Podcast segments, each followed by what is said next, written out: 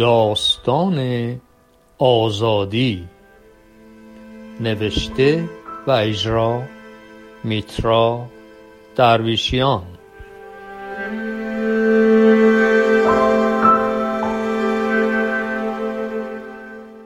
ماه داشت غروب می‌کرد و هوا تقریبا سرد و بادش موزی بود. دو ساله می‌شد که با رکسانا آشنا شده بودم. دختری ساده و نترس.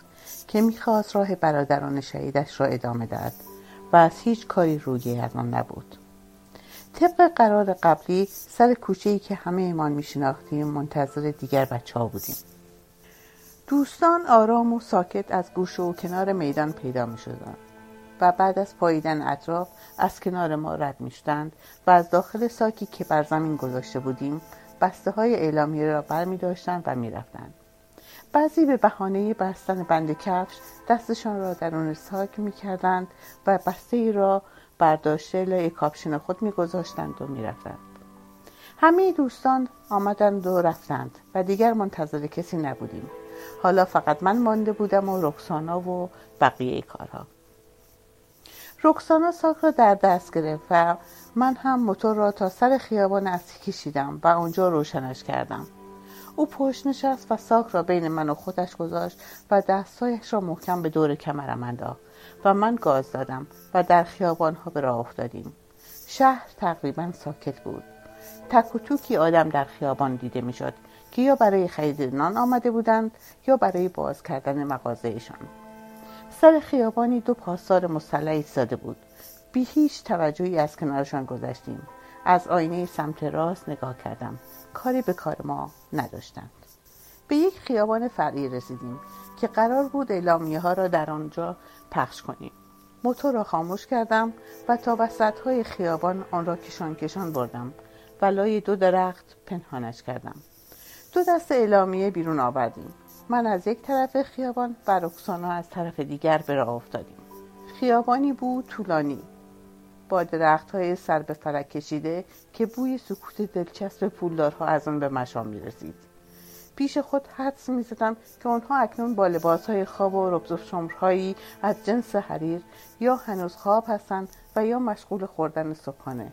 خیلی دلم می‌خواست با محتوای این اعلامی ها کمی تکان بخورند و از خواب طلاییشان بیدار شوند. شاید بدون رژیم کمی از چربی های اضافهشان آب شود. بعضی از خانه ها سگ داشتند که البته نمی‌شد به آنها سگ گفت چون به اندازی اسب می شدند طوری که از بالای در حیات هیکل درشتشان پیدا بود و گاه واقعا لرزه به اندام می انداختند. کارمان نزدیک به نیم ساعت طول کشید. سپس هر دو به طرف موتور را افتادیم. نزدیک موتور بودیم که یک فریاد ایست میخکوبمان کرد. پاسداری داشت از ته خیابان میدوید و ایست می‌داد. با دقت نگاه کردم. اسلحه نداشت. پس به سرعتمان افزودیم و به طرف موتور دویدیم. و سوار شدیم و روشن کردم ما گاز دادم خیابان ها تقریبا شلوغ شده و ماشین ها در حال رفت آمد بودند. سعی می کردم از کوچه پس کوچه ها بروم. اما گویا متوجه نشده بودم که اون پاسدار بیسیم در دست داشت و به همکاران دیگرش مشخصات و محل ما را اطلاع داده بود. چند ماشین از فرعی دیگر به طرف من آمدند. ولی من همچنان بر سرعت موتور میافزودم و می‌رفتم. آنها شروع به تیراندازی هوایی کردند و رکسانا دستانش را بیشتر بر شکمم فشار می‌داد. متوجه شدم که وحشت کرده.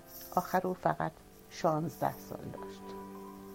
پاسدارها همچون زنبورهایی که لانهشان بیران شده دنبال ما بودند و صدای تیرشان یک لحظه قطع نمی‌شد. من هم گاز را تا آخر چرخانده و ویراژ می‌دادم و می‌رفتم. وارد کوچه شدم که شوربختانه بنبست بود و دیگر راه گریزی نداشتم. چون اگر می‌خواستم کوچه را دور بزنم و برگردم حتما پاسدارها به ما می‌رسیدند. در همین لحظه در خانه باز شد و مرد جوانی گفت بودو بیا داخل. و من هم که چاره ای نداشتم به او اطمینان کردم و داخل شدم و موتور را خاموش کردم. مرد هم بلا فاصله در را بست. نفسم به شماره افتاده بود. همونطور که روی موتور نشسته بودم با پاهایم آن را به طرف درخت انگوری که سایبان بزرگی داشت بردم و می‌خواستم پیاده شوم اما رکسانا دستش را از دور کمرم باز نمی‌کرد. آرام گفتم اینجا کسی نیست راحت باش و سعی کردم دستش را لمس کنم تا کمی حالش بهتر شود ولی او اصلا تکان نمی‌خورد. و دستانش یخ کرده بود. مرد به کنارمان آمد و آهسته دستی بر پشت رکسانا زد و گفت پیاده شوید اینجا امن است. خیلی ترسیده اید الان برایتان لیوان آب میآورم. ولی رکسانا باز تکان نخورد. مرد دستش را از پشت رکسانا برداشت تا برود آب بیاورد. ولی بعد با وحشت نگاه کرد و دید دستانش قرمز است. قرمز قرمز. به رنگ خون. به رنگ آزادی.